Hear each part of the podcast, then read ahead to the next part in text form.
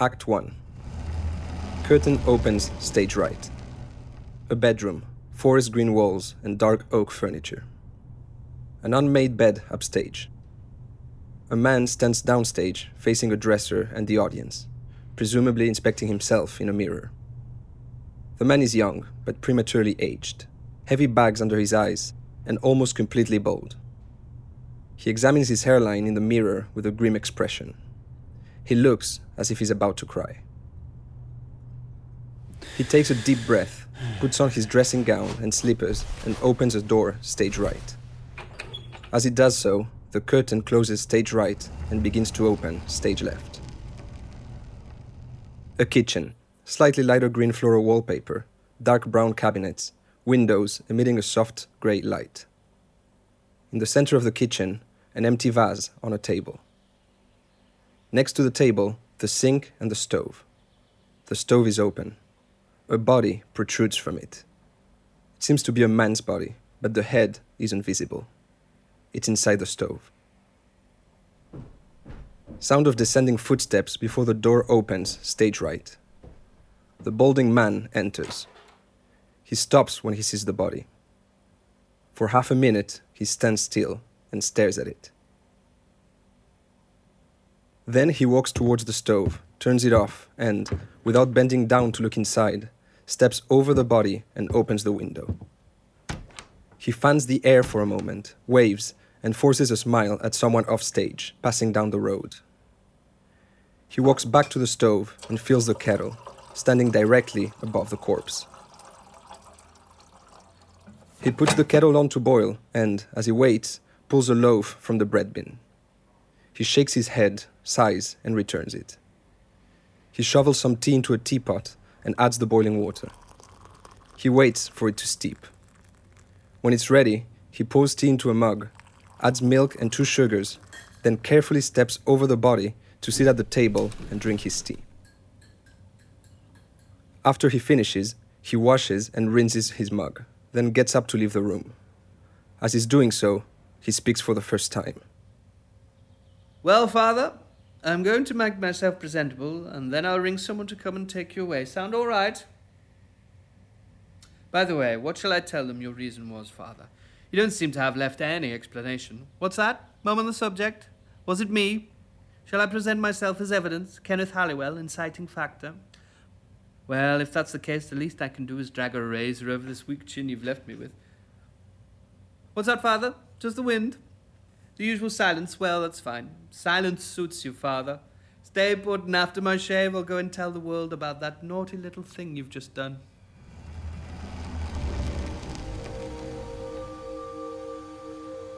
Kenneth Halliwell, the young man who just found his father dead by his own hand, will take his own life 18 years later. Halliwell's father chose a low profile method for ending his. Apart from an awkward body on the kitchen floor, there was no gunshot to startle anyone, no pools of blood to mop up, no bathtub to drain. Kenneth's suicide, however, would not be quiet. It would shock and horrify and leave questions that still reverberate today. Not long after Kenneth's death, that early morning in August 1967, his partner, Joe Orton, who'd been clinging to life for hours, finally joined him on the other side. Joe is Ken's writing collaborator, his flatmate, his boyfriend, and his best friend. But unlike Kenneth, who failed as an actor, a writer, and finally as a collage artist, Joe Orton, after emerging from prison in 1962, was a success. At the time of his death, he was one of the most important playwrights in the UK a transgressive, countercultural force, a voice of the gay liberation movement who terrified conservative England with his play's radical subject matter gay sex, violence, incest, death rights. There wasn't a taboo that Orton wouldn't touch. Handsome, charming, and totally unabashed about his sexuality, Orton was one of the brightest faces of swinging London.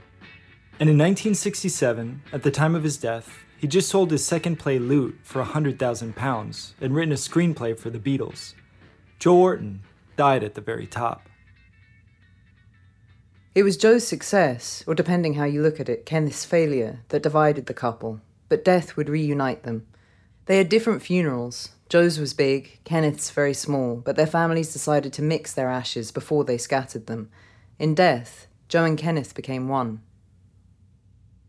Before introducing myself, I have to confess something to you listeners, to give you a hint about the level of intelligence or serious lack thereof of one of this show's co hosts. Until researching this season and learning more than I'd care to about British gas ovens in the 1940s, I always thought that Sylvia Plath died by sticking her head in a hot oven. What a horrible way to go. I actually remember having nightmares about it. Her hauntingly beautiful face charred by the heat, the desperation that must have brought her to such a decision, and the likely abuse by her husband, Ted Hughes. The pain in her verse, the mental anguish, the ah, it was just excruciating even to imagine. Then, while researching Halliwell's dad, I stumbled upon a very disturbing forum about suicide methods that detailed how people die when they stick their heads into ovens, and I realized that the oven wasn't lit, obviously.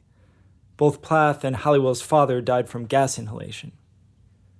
I recall how you, at the very beginning of our last season, talked about what a sick fuck I am, because I like listening to true crime podcasts, but I don't know. Sounds like the sick one here might be you. Fair enough. I'm Corey Eastwood, a bookseller, failing writer, Yankees fan, and sick fuck from New York. And I'm Santiago Lemoine, a bookseller, failing writer, and true crime fan from Buenos Aires, who's less of a sick fuck than you may have been led to believe. And I'm Ramona Stout. I'm not a bookseller. I'm not going to comment on whether or not I'm failing as a writer. And I like to think of myself as not so sick of a fuck. And in case you didn't already know, you're listening to Penknife, a podcast about writers who may or may not have written about crime, but who definitely committed it.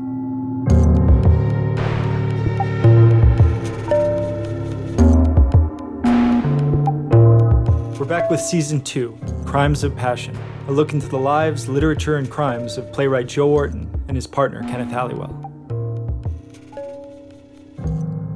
This time we're all together recording in the Herbster Studios in Valencia, Spain and honestly hoping this season doesn't require too many takes so we can make it to the beach while the sun's still out.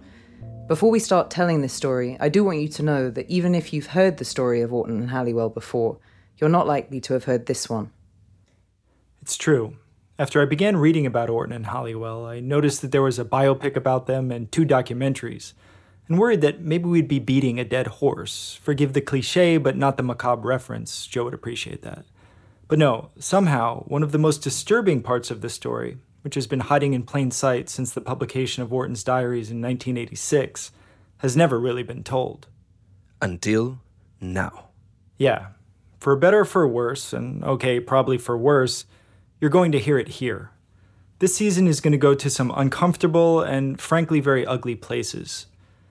If you're triggered by depictions of violence and sexual abuse, this season might not be for you. Ugly, yes, and uncomfortable for sure. But we also think that the best stories are the complicated ones, the ones where the characters don't fit into neat little boxes.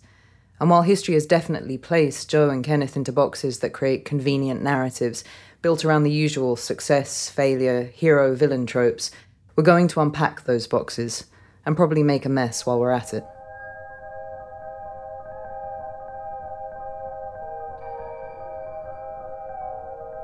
Kenneth Halliwell is destined to be an artist, and a famous, or well, infamous one. He's born on June 23, 1926, in a town called Bebington, about five miles south of Liverpool. His father, a quiet man, straight laced and rather somber, works as an accountant for a shipbuilding company. In contrast, his mother is a charming, vibrant woman who loves to dote on her only child, Kenneth. But when he's 11 years old, mom is stung by a wasp on her tongue while making breakfast she chokes to death in front of her son. Kenneth is already a shy, clingy mama's boy, and following her death, he becomes even more introverted and difficult to talk to. He and his father hardly ever speak to one another. They live like complete strangers under the same roof. The creative nonfiction Santi opened this episode with sketches the morning in 1949 when Kenneth comes downstairs for breakfast to find his father dead on the kitchen floor. Now, as anyone would do in that situation, or anyone from my side of the pond would do in that situation, Kenneth turns off the oven, steps over the body, and makes himself a cup of tea, obviously. After a cup of tea and a shave, he tells the neighbours what happened. His father leaves no note. Now, your average true crime podcast would detail that bit of information and move on. It obviously hits two important notes character development, sets up Kenneth Halliwell to be a disturbed psychopath, and foreshadowing, yes, there's a lot more tragedy to come in this story. And okay, that is definitely one way to look at it. The other way to look at it is that here was a young man who'd been taught that because he was gay, he was a deviant and a freak. A deeply traumatized young man who was doing his best to cope with the second grisly and premature death of a parent. In this light, Halliwell looks a lot less like a psychopathic monster in the making, and instead, like someone who deserves our sympathy. So, when Kenneth Halliwell's father died, Kenneth had a shave, and when Joe Orton's mother died, Joe had a shag. In his diary, he wrote After I left the funeral, I picked up an Irishman. Pretty baggy. I wasn't going to bother, but he had a place, so I said okay. The place was damp, a smell of dust. He didn't live there, he rented it for sex. There was a table covered in grime, bits of furniture, a huge mantelpiece with broken glass ornaments on it, all dusty. There was a double bed with greyish sheets. He pulled the curtains, which seemed unnecessary because the windows were so dirty. He had a white body, not in good condition, going to fat. Very good sex, though, surprisingly. The bed had springs which creaked. He sucked my cock. Afterwards, I fucked him. It was difficult to get in. He had a very tight ass. A Catholic upbringing, I expect. Joe Orton's upbringing wasn't Irish Catholic. It was English, mid 20th century, working class English to be exact, with all the dreary images of belching factories, mushy peas, warm pints, and damp streets that those words convey. Born John Kingsley Orton on January 1st, 1933, Joe spends his early years in a sprawling city council development in Leicester, a drab city in the Midlands. Picture a row of pebble and granite houses, cold and gray in look and feel, yellowing wallpaper retaining the stink of mildew and fried food, houses exactly the same as the next row and the row after that, all offering a barren view of smokestacks churning out progress above polluted canals. Joe would later refer to it as, quote, a gutter. But in fact, because of all its industry, Leicester in the 30s boasts the highest per capita income of any city in Britain. It's one of the birthplaces of the new consumer class of workers whose bleak, monotonous, and mediocre existences are a model of English conformity. Joe's mum works in a hosiery factory while his father spends his days watering and weeding for his job as a city gardener. The gardener's salary is meagre, but meagre seems to suit William Orton. From an early age, Joe's opinion of his old man isn't very high. He views him as insignificant in both size his father weighs only 112 pounds, and substance. He's ambitionless, unaffectionate, and easily pushed about. One of the characters in Joe's 1964 television play, The Good and Faithful Servant, is clearly based on his father. A pathetic old man who's devoted his entire life to his company and in exchange is rewarded with a toaster which, of course, promptly breaks. When in 1966, Joe's sister Leonie calls to tell him that their father has been hit by a car and fractured his skull, Joe responds, Well, that won't make any difference to his brain. His mother is basically the polar opposite of her husband, and she too is definitely the inspiration for a few of Joe's women characters, all of whom are unflattering, greedy, petty, and yes, stupid. If that sounds like hatred of women, well, it's because it is. As we'll see, a heavy dose of misogyny runs through Orton's work and his personal life. And according to his sister Leonie, a major reason for his contempt for the fairer sex was mommy, or as you people say over there, mummy. All right, if Corey's going to call us you people, I'm going to have to correct this American who thinks he knows everything about the UK because he's read Dickens and listens to Sleaford Mods. Yes, we say mum, but in working class Leicester, as in much of northern England, a lot of people say mam, Joe only started referring to his mum as mum after he moved to London. Okay, well, mom, mum, ma'am, whatever we call her, she's not a very nice woman. She regularly beats her children and is the type to spend long hours at the pub sipping warm pints while the kids wait outside, occasionally popping in to beg her to come home and feed them. When Joe goes away to school, he sends her numerous letters and she never bothers to respond. Jesus, what kind of parent does that? Well, Joe's sister Leonie put it pithily, quote, she was a cruel bitch, enough to turn any man off women. Joe, as we'll see, inherits his mother's cruel streak, and of equal importance, he inherits her pretensions. She sees herself as being above other people, and does her best to live that way. Sadly, she can't afford to, and creditors are always pounding on the Orton's door. But she refuses to admit to being ordinary, and perhaps, That's why Joe will later say that he was never able to imagine himself as ordinary. Translation for the younger listeners out there ordinary was basically the equivalent of today's basic. Another good term the Brits use is common, as in common people, immortalized by pulp. They're similar, but common is more rooted in class than ordinary. Yeah, my understanding of ordinary comes from another great pop song by the no longer so great Morrissey. It's used in a not so subtle and absolutely caustic way in his 1988 hit, The Ordinary Boys, where he mocks ordinary boys and girls who fit in and celebrates the freaks who don't. Ah, the good old Maz. Yeah, Morrissey and Orton are cut from the same cloth. Well, Morrissey definitely was a huge fan, at least. While the Smiths were creating their last masterpiece, Strangeways Here We Come, Morrissey read Orton's diaries, entitled the disturbing song he wrote about Joe and Kenneth, Death at One's Elbow. The title is taken directly from a passage in the diary just after Joe's mom's death. Her corpse is still in the living room awaiting burial, and Joe speculates about how miserable it would be to watch TV with death at one's elbow. Anyway, this Morrissey aside, aside, the thing you need to remember about Joe's childhood is that he came from a perfect place to rebel against, a place that's supposed to be emblematic of the good life, of comfort and progress, though it's actually shit. But things change for Joe in adolescence. He finds the theatre, and that is, in his words, the only thing that elevated life out of the ordinary. Kenneth Halliwell couldn't agree more. Like Joe, the stage calls him.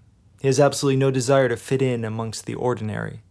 From the start, Kenneth sees himself as an outsider and an artist, and his first art is acting. As a shy, awkward, and closeted young man, he acts on a daily basis playing the role of different Kenneths trying to find one that the world will admire.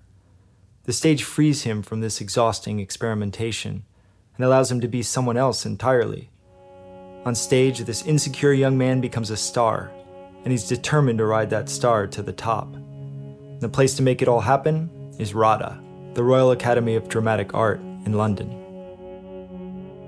At 25, Kenneth applies for a scholarship and is promptly rejected. He chalks it up to age discrimination. He's a good six or seven years older than the average student, but looks 10 years older than that. He's already gone bald, and to match his purplish under eye bags, he wears dark suits with black berets. Very imposing all around. I'm sorry, but isn't that always the problem with student productions? Not so easy to be convincing when you're playing King Lear and your voice has barely changed from puberty. Wouldn't they want an actual old guy? Or at least a guy like Kenneth who looked old? One would think, in any case, they don't want Halliwell enough to give him a scholarship. But after a bit of protest about age discrimination, he gives up the fib about needing a subsidy and just pays for his own tuition. After all, his father didn't just leave him with a loaf in the bread bin. Kenneth got 4,000 pounds inheritance, which, inflation adjusted, is about 155,000 pounds today. With this money, he also buys himself a flat in West Hampstead. Joe too sets his sights on RADA as the only place that will help him achieve his dream of being a famous actor. But there are some problems, namely that he has no money and sounds like a commoner from the Midlands. This is a moment in Britain, a very long moment, when a regional accent isn't yet fetishized for its authenticity. A regional accent equals working class, and everyone in theatre and radio and television needs to erase their roots and talk with perfect RP, received pronunciation if they want to move up the social ladder and enter the chattering classes. The Oxford English Dictionary still defines received pronunciation as the standard form of British English pronunciation, based on educated speech in southern England, meaning the accent of the social elite. So, to erase any hint of Leicester from his voice, he begins taking elocution lessons. His teacher, Madame Rothery, would later say of him, He was just an ordinary, unsophisticated boy. I was quite staggered he wanted to go on the stage. His people were ordinary, working class people. There was no culture, no education. Oof, that's a rough one. Well, Joe's take on Madame Rothery was even better. I don't know why they called her Madame. There was nothing madamish about her at all. She was just an ordinary, pompous, middle class lady. Oh dear, Joe, you're so bloody ordinary. I'm sorry, Santiago, but leave Joe alone. It's clearly you who's the ordinary one here. Indeed, yes. Though you forget that you've spent your entire life lying up at the trough of ordinariness and gorging on it for breakfast. And I think you're both acting common. Well, ordinariness aside, the elocution lessons achieved their stated goal of poshing up Joe's voice. And after practicing tirelessly for his auditions, he's accepted into RADA and given the coveted scholarship that had been denied Kenneth. In May 1951, Joe leaves for RADA in London and does not look back. Exactly a month and a day after starting at RADA, Joe moves in with his friend and fellow student Kenneth Halliwell. They'll live together for the next 16 years, sharing money, lovers, their writing, and even a jail sentence. They will share everything, in fact, except success. Their last flat, 25 Noel Road in Islington, will be where Joe Orton will write all of his famous work, and the stage where the drama between Orton and Halliwell will play out and reach its tragic conclusion.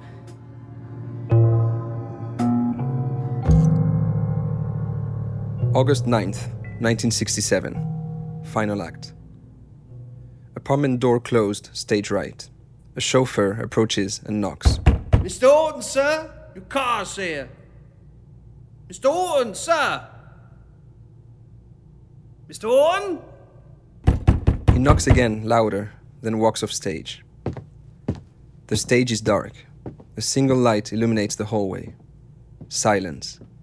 No action on the stage. The stage remains static for just long enough to make the audience shift in their seats.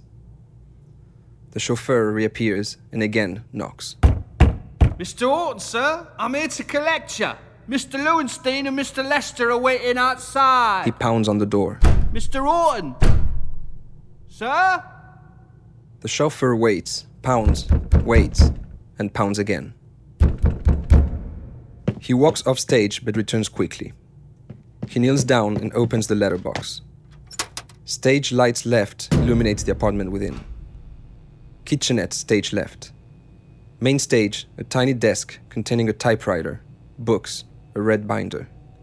Two single beds. Heavy velvet curtains pulled across both windows.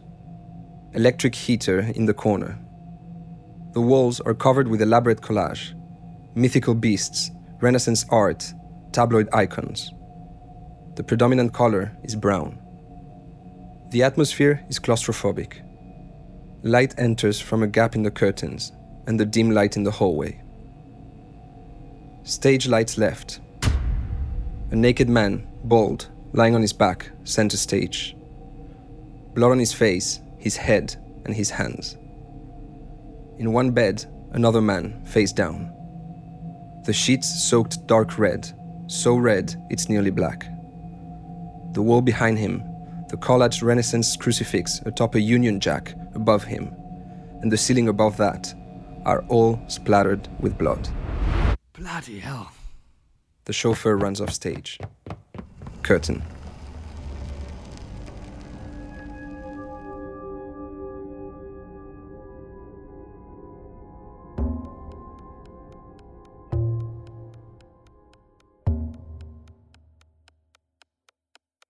Next time on Penknife, we'll hear all about the early years Kenneth and Joe spent in that apartment, cut off from society, living hand to mouth, as they pursued their dream of becoming great writers.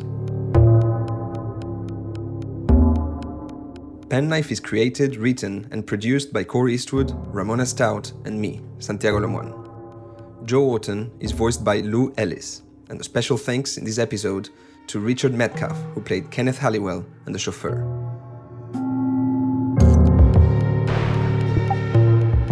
Penknife sound design, music, and all things audio are the work of Diego Sanchez of La Pianola Studio in Buenos Aires. The logo and all things visual have been made by Nelly Guayar Torres. Flor Lopez designed our website, penknifepodcast.com, where you can find a full bibliography of the works we used in researching this season. And a very special thanks to Mr. Rick Urbanelli for letting us turn his spare bedroom into a recording studio. If you're liking what you're hearing and want to help us out, the best thing you can do right now is to rate and review Penknife on Apple Podcasts and to subscribe on whatever platform you're using to listen to us right now. And if you really like Penknife and want to hear more of it, please consider heading over to patreon.com slash penknife to support us. We'd hoped season 2 would be easier and cheaper to make than season 1. But telling this story the way we thought it deserved to be told ended up being nearly as time consuming and even more costly. We'd love to keep making Penknife, but to do so, we really need your help. Even a bowl of mushy peas or two a month would go a long way. And regardless of whether or not you leave us a review or a few bucks, we thank you for listening.